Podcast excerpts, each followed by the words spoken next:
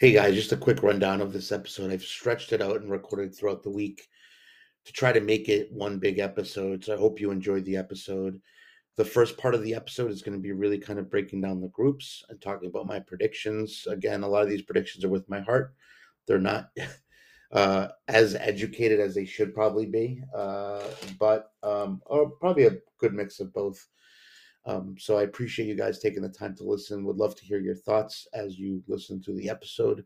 Uh, after the group predictions, I do talk about uh, the breakdown of the matchups, and I was pretty accurate in terms of where teams will end up uh, if they would face each other in the knockout stages and the quarterfinals, etc. So listen for that. After that's done, I do cover some did you knows about the World Cup, and then I go on a little rant about the card market for the World Cup. So uh, maybe not a rant, just kind of a, a warning and the my thoughts on the card market. So hope you enjoy the episode. Please don't forget to subscribe, follow uh, the podcast. Also, follow me on Instagram if you're not following me yet at Special One Cards. I do put up story sales once in a while. Uh, I just did last night some soccer and some hockey. And um, you know, follow me on whatnot as well. I'm on there occasionally, not a lot of time, not not a lot like the other guys, but I do go on there occasionally to break and sell singles. So I look forward to seeing many of you guys so we can interact a little bit more. And don't forget to send your questions, thoughts, opinions on my predictions. Would love to hear it. And stay tuned. We may be trying to create a group for a challenge. Take care. Enjoy the episode.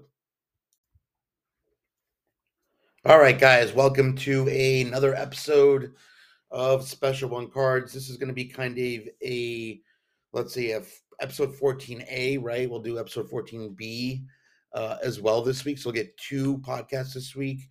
I'm going to do my best to try to include some card knowledge into it, maybe at the end uh, of the second part of this kind of uh, World Cup preview, I should call it, or World Cup predictions that I'll call it. Today, I'm going to cover groups A, B, C, and D.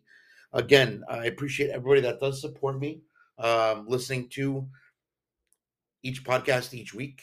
We knew we missed a few weeks here and there, but um, really do appreciate the support. If you are not following me yet on social media, my Instagram is at special one cards. So at special and then spell the number one out O N E cards.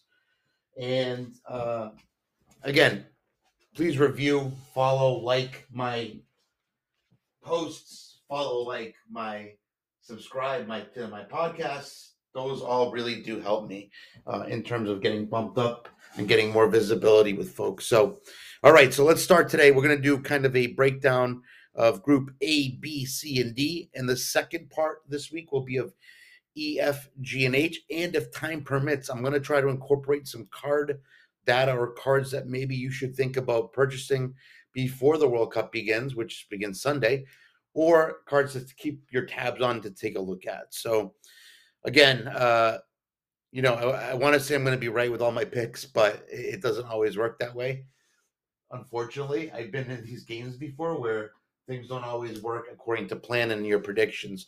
But I want to kind of break down each group based on what I see happening, potentially how things could go, and some kind of outlooks. There's uh, for certain teams, and sometimes there's some surprises, right? Thinking this day and age for this World Cup, we have a lot of people calling Serbia a dark horse, but are they really a dark horse? They're really talented, so they'll be covered in the next episode. So today, let's start out with Group A. You've got Qatar, Ecuador, Senegal, and Holland. Qatar is an interesting team. They, obviously, being the host country, automatically qualified. Their best player, Akram Afif, I believe he's probably the best player in Asia. Again, I said best player in Asia, not best player from Asia. So the best player currently playing in Asia. Last year, he scored 14 goals, had 17 assists in 18 games in the league there. Uh, he's 25 years old. He is a former Villarreal player. For those that don't know, I think 2015 or 16 he was at Villarreal. Um, Qatar will be interesting. Uh, obviously, home support and how they do, we'll see. Uh, Ecuador, the next uh, team uh, in the group. Um, you know, they had a really good qualifying campaign. They scored 27 goals in qualifying, Only Brazil scored more. So think about that for a second. That's pretty impressive. Although they have kind of gone cold in the friendlies over the last six months or so. But Ecuador, some notable uh, wins that they had during qualifying Uruguay, Colombia, and Chile. And they also drew with Argentina and Brazil. And I didn't really kind of deep dive into that more, but I would imagine those are probably home games where they perform really well uh, and with some success on the road, obviously. So um, strong theme could be could be threatening, right? Um, their um, some of their top players include Moises Caicedo, who plays for Brighton. He's uh, 21 years old. Uh, he's got some stuff in Prism and Mosaic um, from this year's Road to Qatar and then the World Cup Prism. Um, and then also another guy I'm kind of looking at is Gonzalo Plata, a winger who's 22 years old. He plays in La Liga at Valladolid. So two guys to kind of keep your eyes on. Next team in the group, Senegal. Koulibaly, uh, defender, we all know him. Fantastic defender. I consider him to be one of the best in the world. You know, Man, uh, Sane. Sane, unfortunately, did get hurt, but it looks like he is going to come to the World Cup. Now, the question will be can Senegal hold on and get some wins while he is? Uh, I don't think he's probably going to play the first two games. So we'll see what happens. Hopefully, he does return. It's a pity that we're losing so many stars for the World Cup. They are actually fortified with Edouard Mendy in the back as a goalie, one of the best in the world, too, I consider. And then you have some younger guys that are kind of up and coming, uh, Ismail Sarr and Boulaye Dia. Um, Holland is the last team in that group. Uh, Gakpo is the guy there, uh, big scorer. Xavi Simons got the call as well. He's who's been fantastic. They are teammates at PSV. Um, excuse me, that's that's incorrect. Gakpo is a PSV player. Um, Simons, you may recall, was a former Barcelona and um, PSG player uh, who now is playing in back in the Dutch league uh, he does play for PSV as well. Um, I don't know. I, my mind was kind of stray there. Um, so that's Holland. Now Holland, for me, is an interesting team uh, potentially because one of their bright spots is usually the, the goalkeeping, and they don't have a particular world class goalkeeper this time. Uh, so that'll be interesting to see how they do. Um, I think in this group, I'm going to kind of go on a limb here, not really on a limb, but I'm going to say Holland is going to come out of this group. Again, Holland is coached very well coached by legendary Louis Van Gaal. Um, so I'm going to go with Holland coming in first, and I'm going to I'm going to say that Ecuador may surprise Senegal. If Ecuador can get some early points, maybe from a first game or the second point or second game, excuse me, um, they could potentially finish in second. So I am actually uh, gonna go with Ecuador here to come in second in the group. I just feel like Senegal losing Mane loses some of their offensive punch. But again, in these international tournaments, we have seen teams draw all their games in their group stages. Uh, the perfect example would be Portugal, who ended up winning the 2016 Euros. They drew all their games in the group stage and then ended up winning the whole tournament. So that's Group A. Love to know your thoughts on on that and the rest of the ones we're going to cover as well. Um, please feel free to comment. Group B is England, Iran, the United States of America, and Wales. So England, we all know too well, a finalist in the Euros uh, with Italy uh, at home. They lost, uh, and um, a shame they lost, right? They kept saying it's coming home, it's coming home, and it never came home. It actually went to Italy and went all its way on its way to Rome. So they'll be interesting to see uh, what England does. I think their success is going to hinge on Harry Kane scoring goals and Jude Bellingham and how he uh, matures that is not his first, but his uh, kind of the first time he'll really be an important cog for for a team that needs that strength in that midfield um, for England. I think England goes as far as Jude Bellingham as well as he plays. Uh, they have some players. I think they are weak uh, de- defending, and I think a lot of teams in this tournament have a lot of weak defending. So we'll see. We could potentially see a World Cup with a lot of goals uh, being scored. So we'll see how they do. Iran, uh, Iran, I think, is a dangerous team. They are coached by Carlos Queiroz. Not his first rodeo at, at Iran. He is the legendary Portuguese coach who coached Portugal to two Youth World Cup titles. Uh, former right hand man to Alex Sir Alex Ferguson of Manchester United. They are led by Taremi at Porto, who's having a phenomenal year at Porto. Great goal scorer. Really, a really good story uh, from him coming up through the Portuguese league and developing into a world class talent. I think he's really good. Could present some problems for some of the teams in the group. The United States. We all know the United States. Weston McKennie, Christian Pulisic, Giovanni Reyna. A lot of good players here. My kind of guys are if Reyna can be healthy, I think he's as talented as anybody in the world in his position to influence a game. But the guy I'm really going to watch out for here, and you may want to start to look at his cards. Uh, I think they're relatively cheap uh, for what he is as an American player. Is 19 year old Yunus Musah, uh, fantastic player. I know downtown soccer cards. Jeremy talked about him last week on our episode. I think he's got a lot of upside for the long term and for the short term if you're into that. Um, but Musah is going to be a fantastic player to watch. Uh, he's got mosaic. He's got a rated rookie as well. So take a look at his cards. And then finally, Wales. Uh, Wales, as we know, led by Gareth Bale, who is going to be uh, kind of at the tail end of his career, but he always shows up for these big games uh, and or these tournaments and and big moments really excels. So we'll see how they do at this uh, World Cup. Um, they are also they've got some other excellent players. Um, so when you talk about um, Wales, you talk about Daniel James, uh, another forward that plays at Fulham. You talk about um, Brennan Johnson, who's at Nottingham Forest, uh, pretty talented player as well. So we'll see what happens with them. I think they could potentially make some noise as well. Aaron Ramsey's there is playing in Nice in France now, kind of at the tail end of his career.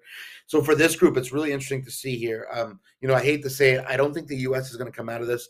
I think that game with Iran is going to be a real a real tough game for them as as well as Wales and England. But I think that defining moment for the U.S. is they have to beat Iran, and I'm not sure they can do that. Uh, we'll see. A game like that with a lot of political kind of uh, undertones and uh, motivation could cause uh, kind of a setback. So, you know, in this group, I think England's going to have enough to get through. I think it's going to be really tough um, for England. It's not going to be easy but I think they will get through. I think they win the group. And then I'm going to shock everybody, and I'm going to say that Iran is going to come out of this group as well. I just think Taremi could present a lot of problems for people.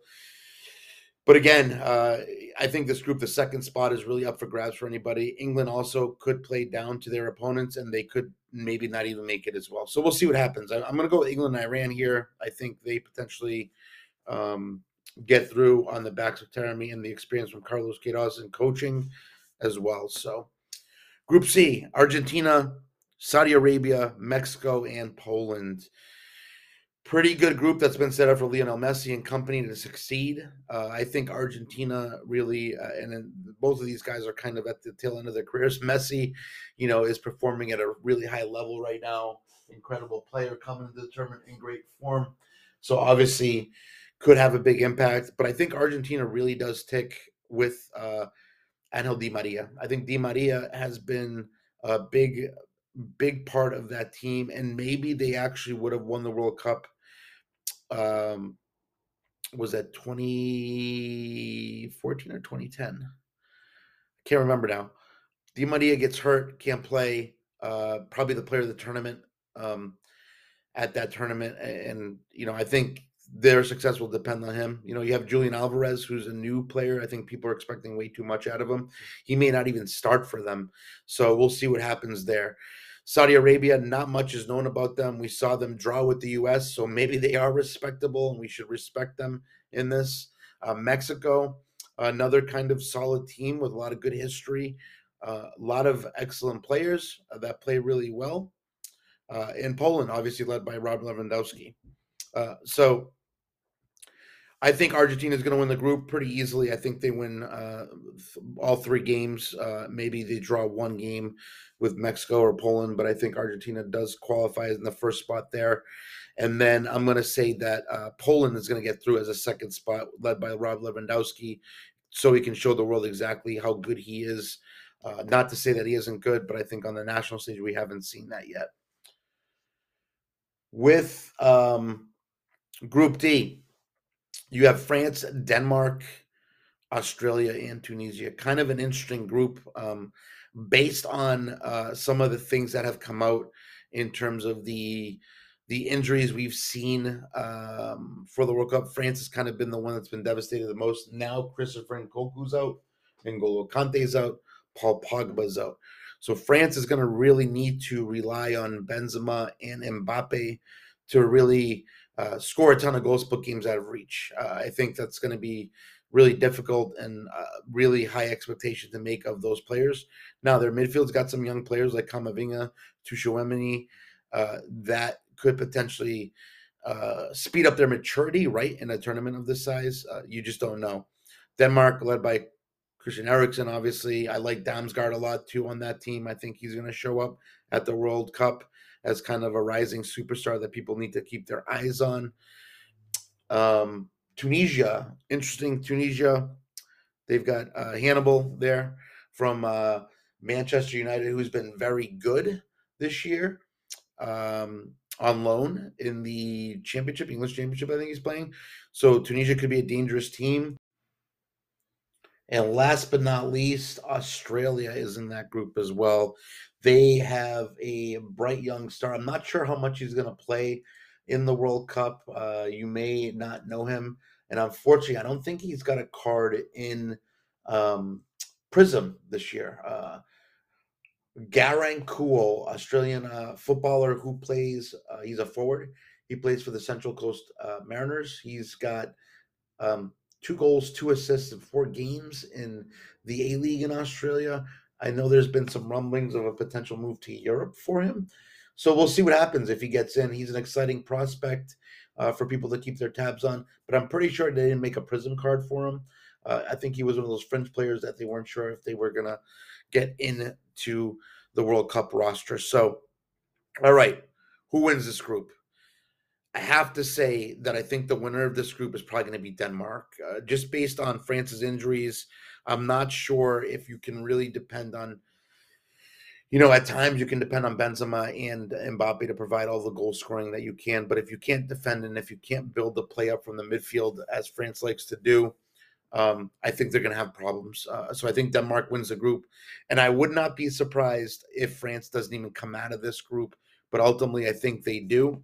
They will come out on second rarely, and they'll probably need some help when that happens. Uh, I think it's going to come down to kind of a pressure packed type of um, situation where they need a draw or, or a win to advance. So uh, that's going to be exciting to, to watch in, in terms of what's going to happen um, with those. So those are my A, B, C, D picks. So Group A, I have Holland and Ecuador coming out. I think Holland wins the group um, in Ecuador, and I keep bouncing between Ecuador and Senegal. But I think Senegal losing Mane for one to two games is going to hurt them. Group B, I have England and Iran coming out of that game.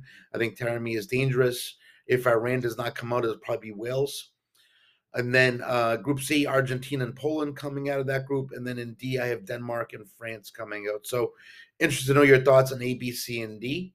Uh, again, uh, I'll cover some of the cards as we finish up the predictions for the the group phases. So um, I'm going to stop recording this piece and I'm going to start. And I just realized that I got about 17 minutes of of of sound, so I'm going to add the um, EFGH uh, to this episode, so we only have one episode, so I don't have to like kind of kill you guys with two different episodes. So stay stay tuned here. I'm going to bump up the second up the second part of the episode into this, and uh, we'll do the group uh, predictions, and then we'll look at some cards as well to think about.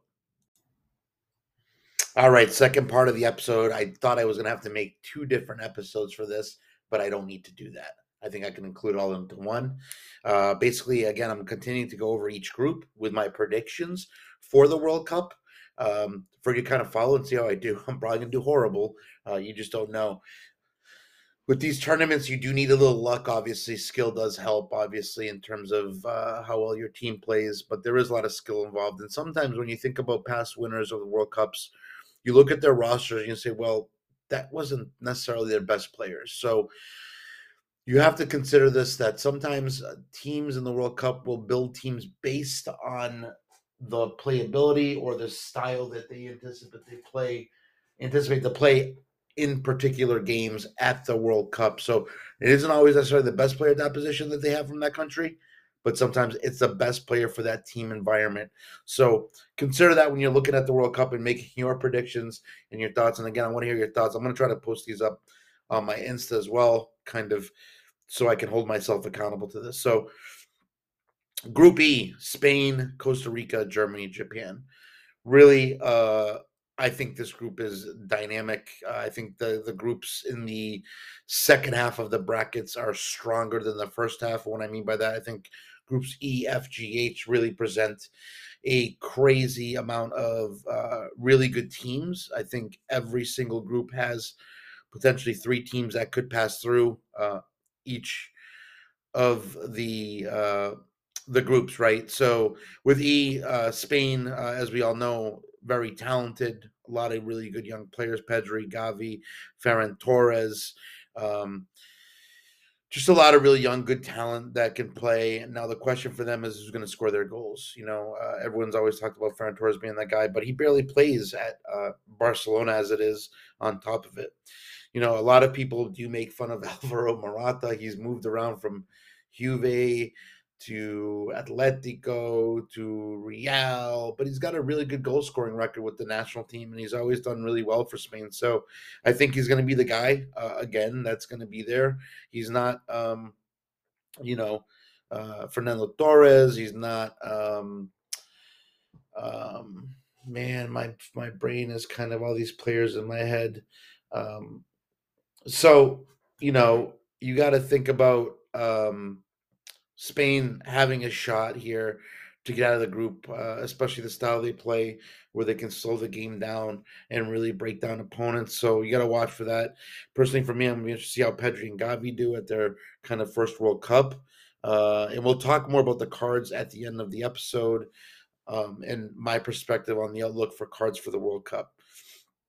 Costa Rica, always kind of a mainstay at the World Cup now excellent team. Um, I don't think they're going to make much noise in this group. It's going to be tough for them.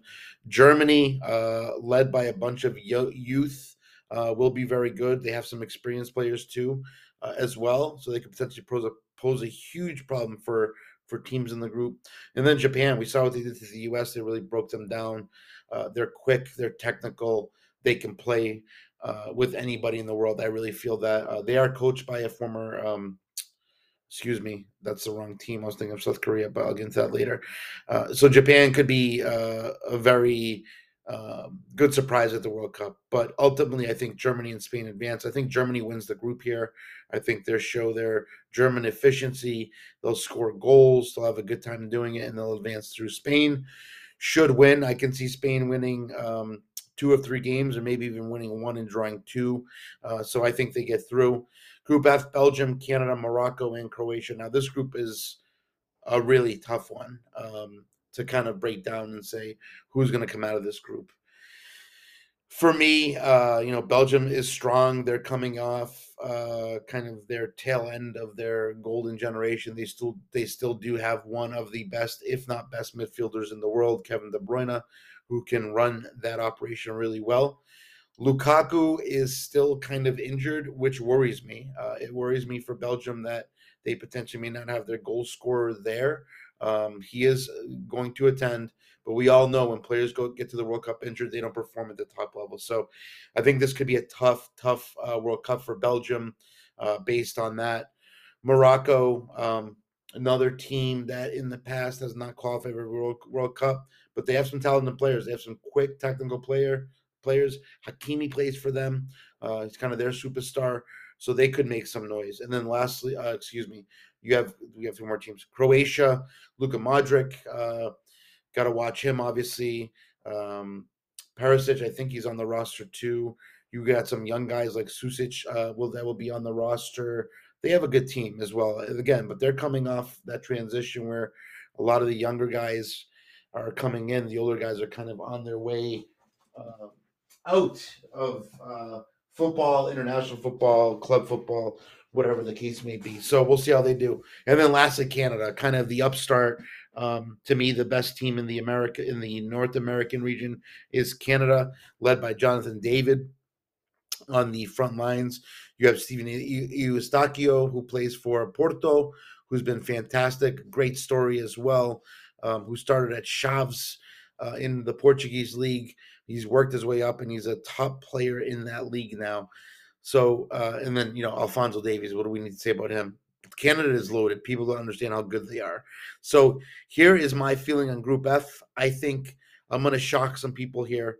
I'm going to say that uh, we're going to see Canada and Croatia come out of the group.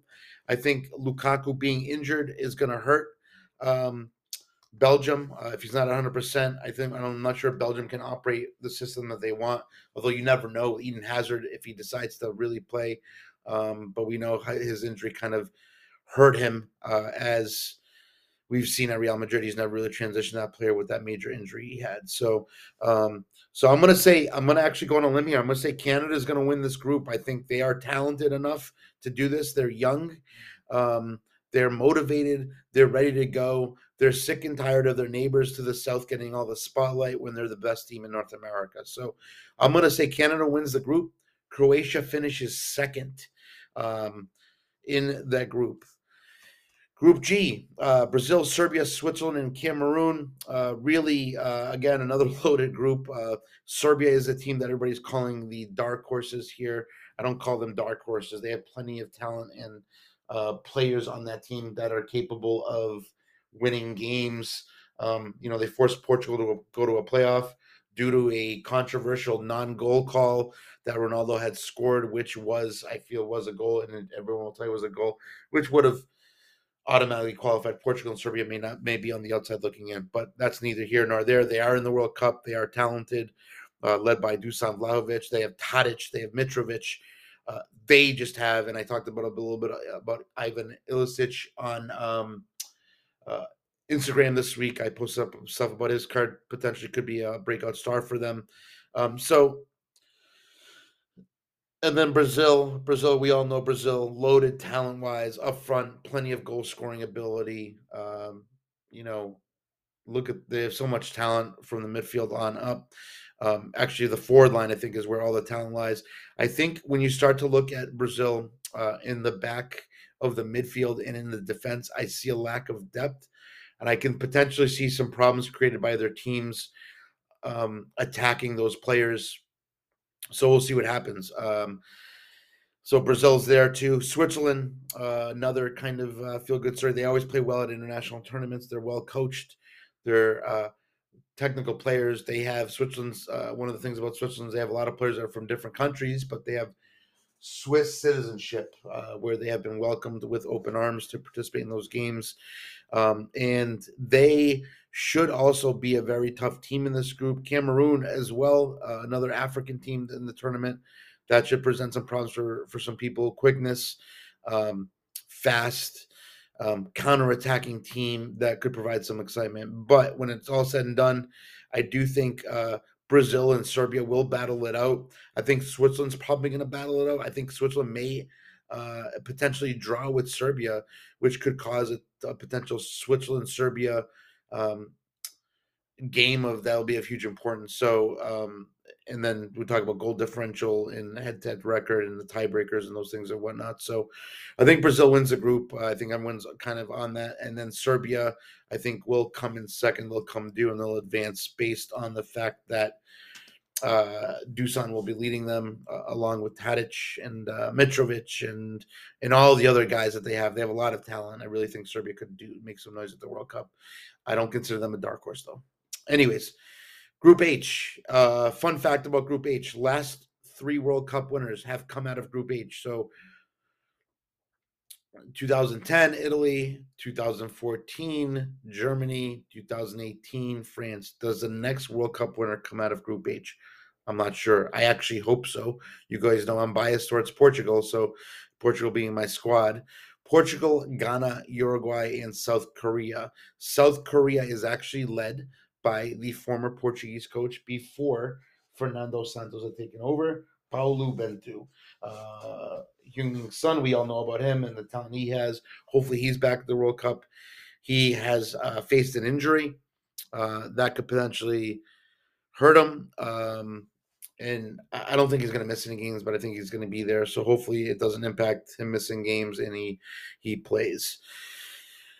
Ghana, another exciting team. I profiled a few players of theirs um, leading up on Instagram. I think I did one or two uh, of their players. Uh, another really good African team coming out of Africa with uh, potentially really quick, explosive players uh, that can hurt people on counter counterattacks. And then Uruguay. Uruguay, a loaded team.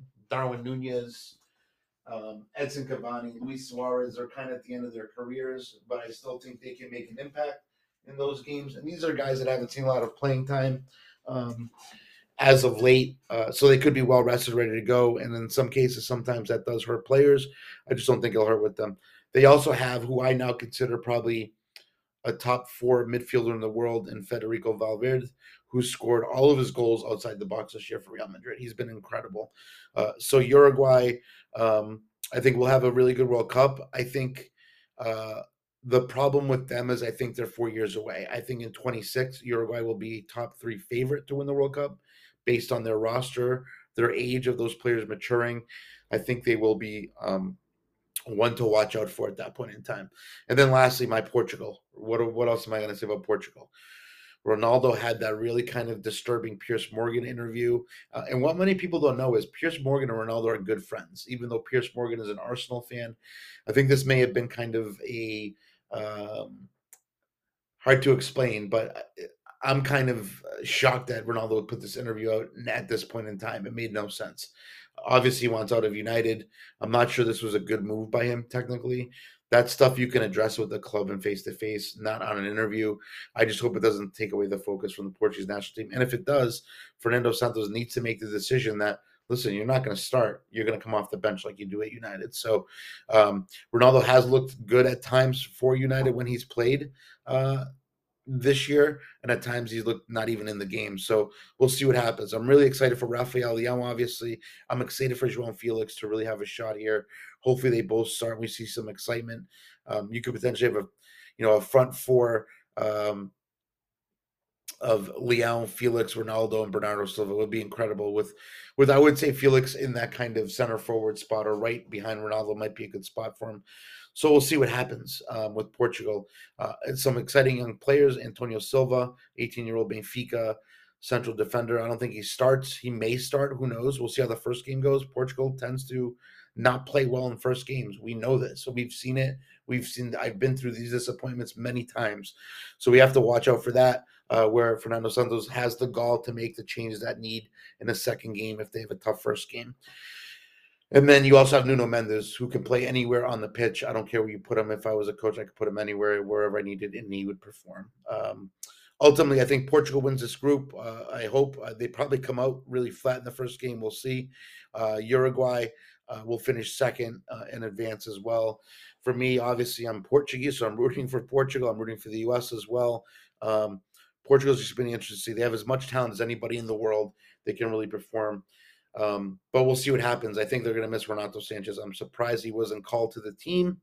I wish he was. He brings that extra energy for uh, the Portugal squad. We started at the Euros when they won, uh, and what he can do, what he's capable of in terms of driving the team forward to score and create dangerous opportunities. So, um, watch out for uh, Portugal. You know, they're going to be one of my teams that I'm obviously rooting for for a good reason. Uh, and we'll dive into the cards um, after this. And I want to kind of do a breakdown of where these teams end up, what matchups could potentially happen after my predictions.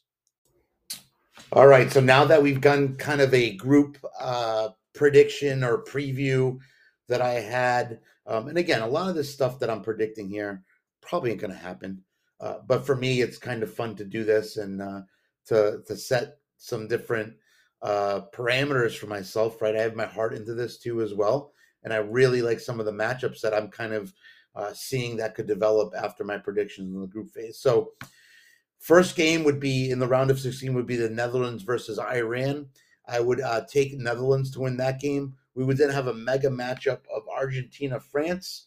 Argentina would advance there. I just don't think France is going to have the depth to advance further. We then would have a Germany Croatia game, which would be an interesting one. We kind of had the old guard and the new guard um, in terms of Croatia, a little older team, Germany being a, a, little younger team with some of the young talent they have. Uh, I would take Germany to win there. We then have a great uh, South American kind of derby Brazil, Uruguay. Brazil advances in that moment. The next thing would be England, Ecuador, and I really want to take Ecuador here because I think they can actually beat England. But I'm going to go with England here to, to advance by the slimmest of margins. Denmark, Poland. I'm going to take Denmark to advance in that game. We then have Canada, Spain. Um, I'm going to be taking Canada here. I think the matchup there is really interesting for Canada, and I think they could really turn some heads. Um, so I like Canada here. I think they're strong uh, and just not as overhyped as the American team. I really think they can do well here. And then finally, a rematch of a qualifying game Portugal and Serbia. Portugal takes it down. Obviously, I'm going with my heart here, uh, which is sometimes my Achilles heel. So we would then go to the quarterfinals. We'd see the Netherlands Argentina matchup. I would suspect Argentina wins that game. We then see a Germany Brazil game, which would be a crazy game. And I like Germany to win that game. They are a machine, obviously. So I'm going to take Germany to Brazil. I have been saying that Brazil's not going to get past the quarters, and I really don't think so. This is in the quarterfinal rounds. England, Denmark. Uh, I, I like Denmark here to win. I just think England is, I don't know. I think they're just overhyped. I mean, you look at their 06 World Cup team, a better team than this team, in my opinion. And then finally, we have a really another interesting matchup Canada, Portugal. Canada, Toronto's got a lot of Portuguese immigrants, expats living there. So their hearts will be torn, but I suspect Portugal will advance into the final for the semifinals with the actual name. We would have a matchup of Argentina, Germany, and a Denmark, Portugal game. So in the first game, I would take Argentina to win there. And I'm going here. Here I'm going with my heart um, in terms of what I'd like to see happen. So uh, Argentina wins that game in a great game. Uh, comes down to I think extra time, and Argentina wins the game. And then Portugal Denmark. Portugal beats Denmark on PKs, and they go to the finals, and we get what we all want, which is a Portugal Argentina Messi versus Ronaldo, and then finally Portugal takes it down for their worst first World Cup victory and uh, Ronaldo can walk away from the sport happy, whether it be for Man United or for whomever. He can walk away and be ready to go. So there you have it, guys. Thoughts, questions, would love to hear them. Feedback, whatever the case may be. We're going to do a little piece on cards too, as well as part of this episode to kind of talk a little bit more about the cards, what to expect, what to happen, what not to expect, and, and a word to the wise. Okay. All right, guys. Appreciate you guys listening to this episode thus far uh, on my group's breakdown. Wanted to kind of um, do a little something different here towards the end of the episode. Wanted to kind of give you guys some. I did a little research. I wanted to give you guys some facts you may not know about the World Cup. Um, there's probably about let's say 10 or 12 I'm going to talk about here. Uh, just, you know, something interesting that I thought was interesting for you guys to kind of um, think about or even say, wow, I didn't know that. All right. So here's a really good one. So, um, so when when Ronaldo and Messi have advanced uh, past the group stages, they have never, neither have ever scored in the next game. So in the knockout stage, neither player has ever scored a goal in the World Cup. Interesting. Um, no uh, national team has ever won the World Cup with a foreign coach. That is really kind of I'm mind-boggling to me. So every team that has won the World Cup has won with a coach from their respective country. Really interesting fact. Um, the largest attendance for World Cup was in 1950 when Brazil met Uruguay in the final. It had 173,850 people in attendance. That's crazy. Uh, in 1950, uh, India qualified for the World Cup, but they decided not to go because FIFA would not let them play without shoes. India wanted to play the World Cup without shoes on, which is really strange to me. But hey, it is what it is. Some cultures do things differently, and that's what they chose to do. So that's kind of interesting. Uh, the game with the most uh, cards uh, and you guys may recall this game was in 2006 between Holland and my Portuguese national team. we had 16 yellow cards and four red cards. Uh, that was Holland, Portugal in 2006. I believe that was in the quarterfinals. Uh, that game uh, was right after Portugal beating England. Um, yeah, so 16 yellows and four red cards. Unbelievable. Unbelievable. Fastest goal ever scored um, was uh, Hakan Şükür, uh, who played for Turkey. Took him 11 seconds. It was against South Korea in 2002. In uh, 21 finals appearances, there's only been two. Um, there's only been two occasions where there hasn't been a European team in the finals. That is kind of wild. So 21 total finals, right? Only two times we have not seen a European team in the finals, and that was in 1930 and in 1950.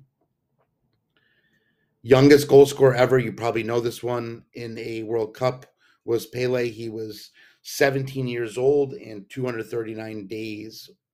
So 17 and 239 days old, really young. So that's kind of a did you know piece for you guys to think about. Um, I just thought that stuff was interesting. Hope you guys enjoyed that piece of this. All right, guys. Hopefully, you guys have enjoyed this episode. It's been recorded throughout the week. Today is Thursday, so I'm trying to wrap my head around the rest of this to kind of get it posted for you guys. But I wanted to touch on a few things before I upload this episode. Um, again, many thanks to all of you who have listened and continue to support this podcast. It's really a lot of fun to do. No guests this week. Maybe we will have a guest next week to kind of start and look at what we've seen so far at the World Cup. Might be a fun kind of experiment.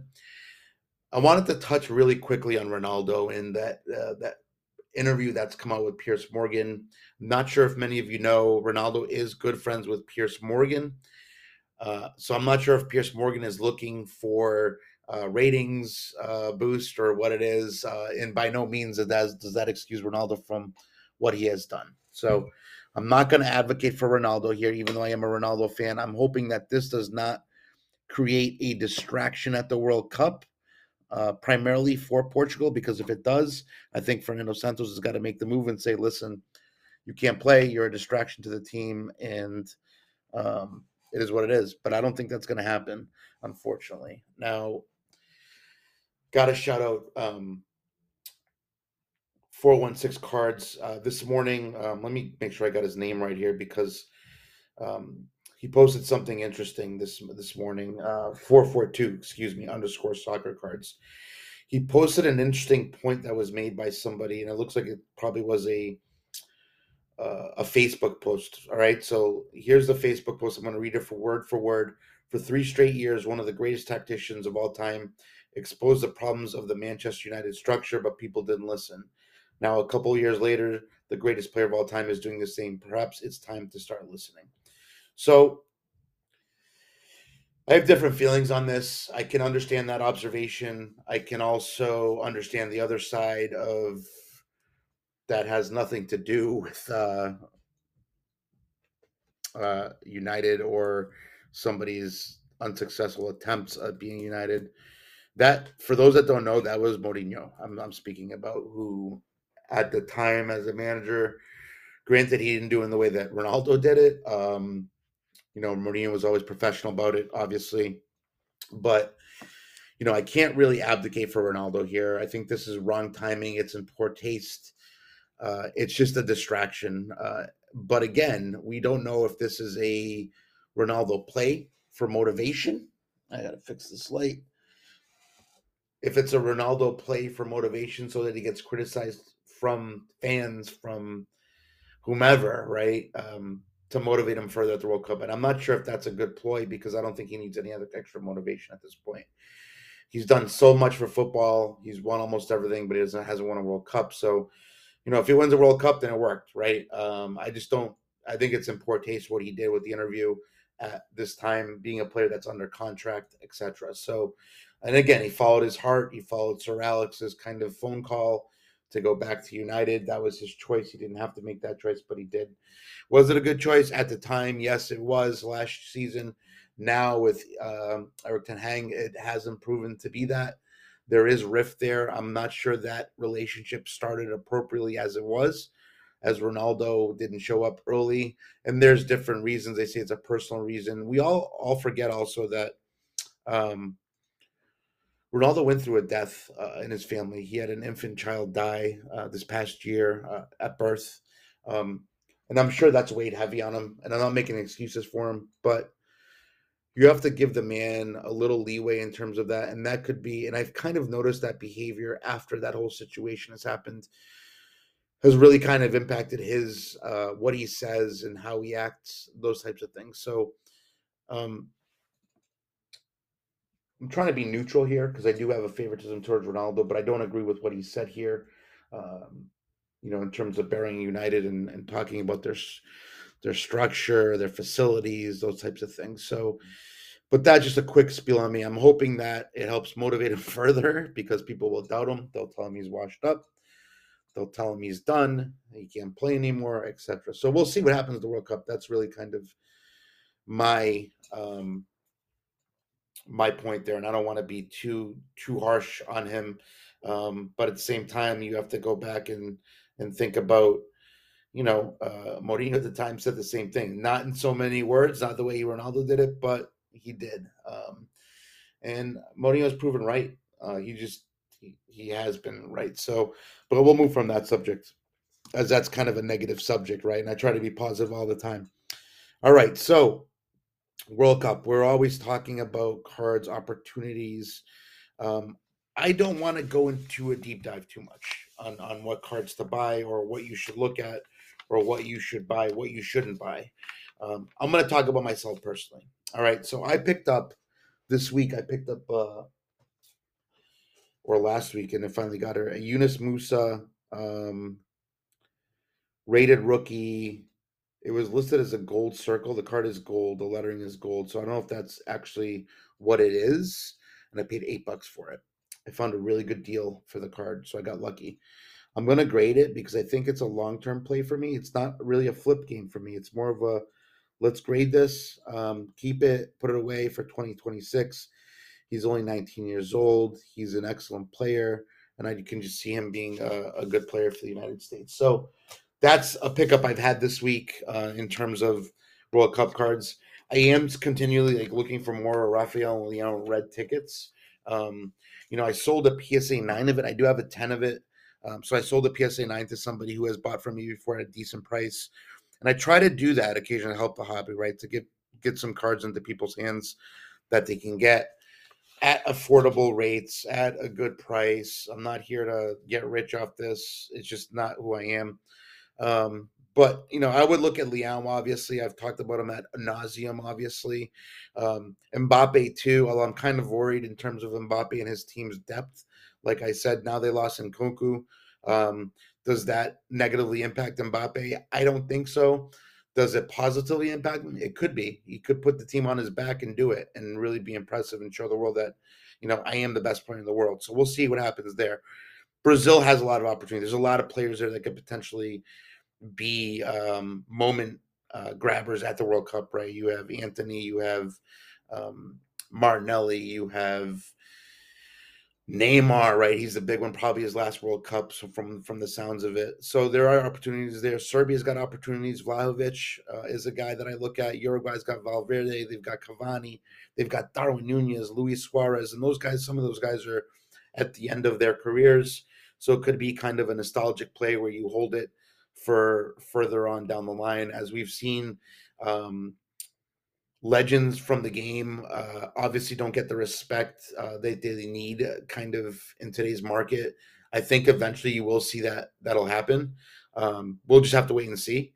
Uh, I really believe that that could be a potential opportunity. There's some guys here at their last World Cups where you could potentially have some really nice pieces to hold on to, whether it's their last Prizm card or their last World Cup sticker, right? Stickers do tend to translate over time to some value. That could be even first year World sticker, World Cup stickers, right? Like I've got a few Bellinghams I sent into grade. I have his like his base sticker, a red one that I sent into grade. I just want those graded. I want them in slabs, and at that price point right now, fifteen dollars, why not? Although those got sent in at eighteen dollars, so it's unfortunate for me. I could have saved three bucks. It is what it is. Um, Canada, uh, Jonathan David obviously is a good play. I think uh, he could uh, announce his presence to the world at that point. It's too bad he didn't play for the U.S. He was born in Brooklyn. Um, Stephen Eustáquio, who plays for Canada as well, another player that's really playing really well for Porto. Um, another guy, Alfonso Davies, uh, is there. He's already cemented himself in the hobby as one of, or maybe the best left back in the world. Spain, you have a bunch of different players: Pedri, Gavi, pick your poison, Ferran Torres. Um, if he can score at the World Cup, right? Germany's got Musiala. He's really expensive right now. Although you can find some deals if you look hard enough, you can find some deals for Musiala Moukoko too on Germany, right? He's only 17. Whether he gets to play at the World Cup, I don't know. If he comes off the bench and they need a goal, maybe he does. You know, becomes tries to become the youngest goal scorer in the world, and I haven't done that math yet, uh, but he potentially could be uh, that guy. So there are opportunities. Um, other teams, you know, Argentina's got uh, Julian Alvarez, uh, although I'm not sure he's going to start. Um, so I would be tread carefully on his stuff from Prizm. I'm not sure he's going to start quite at the group stage. Who knows? I mean, I don't know. I'm not the coach, so uh, I'm not sure. But you know, Messi's there, so he's an opportunity, right? Uh, potentially his last World Cup. Lewandowski for Poland, and you're kind of hearing these names, and you're saying, well, that's a lot of established guys already, right? Uh, there are some that aren't established completely. You know, you look at guys at their first World Cup, like Cody Gakpo for for Holland and Xavi Simons, right? Guys that could potentially make an impact. So I think you have to be disciplined in what you choose, whether it's you go the veteran route or the kind of first World Cup route, or you mix and match both. But the most important thing, guys, here is to think about the fun you have doing it, not the value of something later on, not um, can I flip this during the World Cup, not, you know, I'm just looking at it from the perspective of being conservative and enjoying myself uh, while I do this. Obviously, we all want to make money.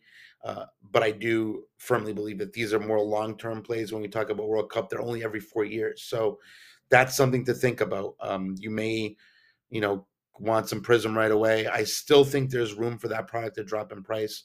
I'm not sure. We'll see what happens. I mean, we have a we have a case of Merlin Chrome still uh, to break. I'm not going to break it until after the World Cup. I just don't see the value in me doing that right now. Uh, we got it at a good price. So after the World Cup, that's going to be broken. Uh, you know, at that point in time, there may be cards in there that potentially represent higher values, uh, and, and, it could potentially give me more money as well, even though I don't want to stretch it that way.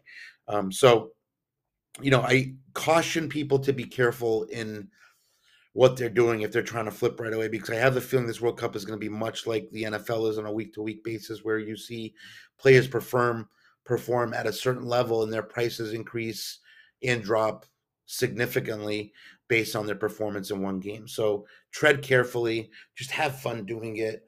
I myself, I've only bought into one Prizm break recently, and that's because it was 17 bucks, and I ended up getting Uruguay, which wasn't a bad move.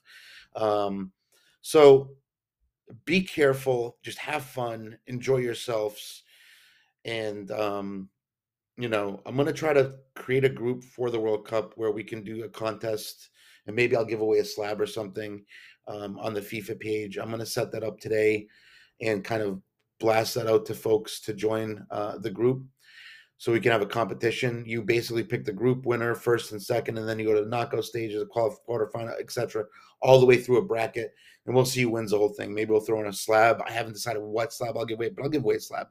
Um, so, guys, I appreciate everybody listening to this episode kind of different uh, having to record this throughout the week with different pieces for it but i think uh, it presents a little content value for you guys and i'd love to hear your thoughts on what i was thinking about my groups uh, my bracket may change based not on what i said here but i may change it based on what i read about these teams and what they're going through in their camps right now in preparation so guys remember follow me on instagram at special one cards shoot me a message say hi whatever you got questions, let me know. If you're looking for any particular cards, I might have them.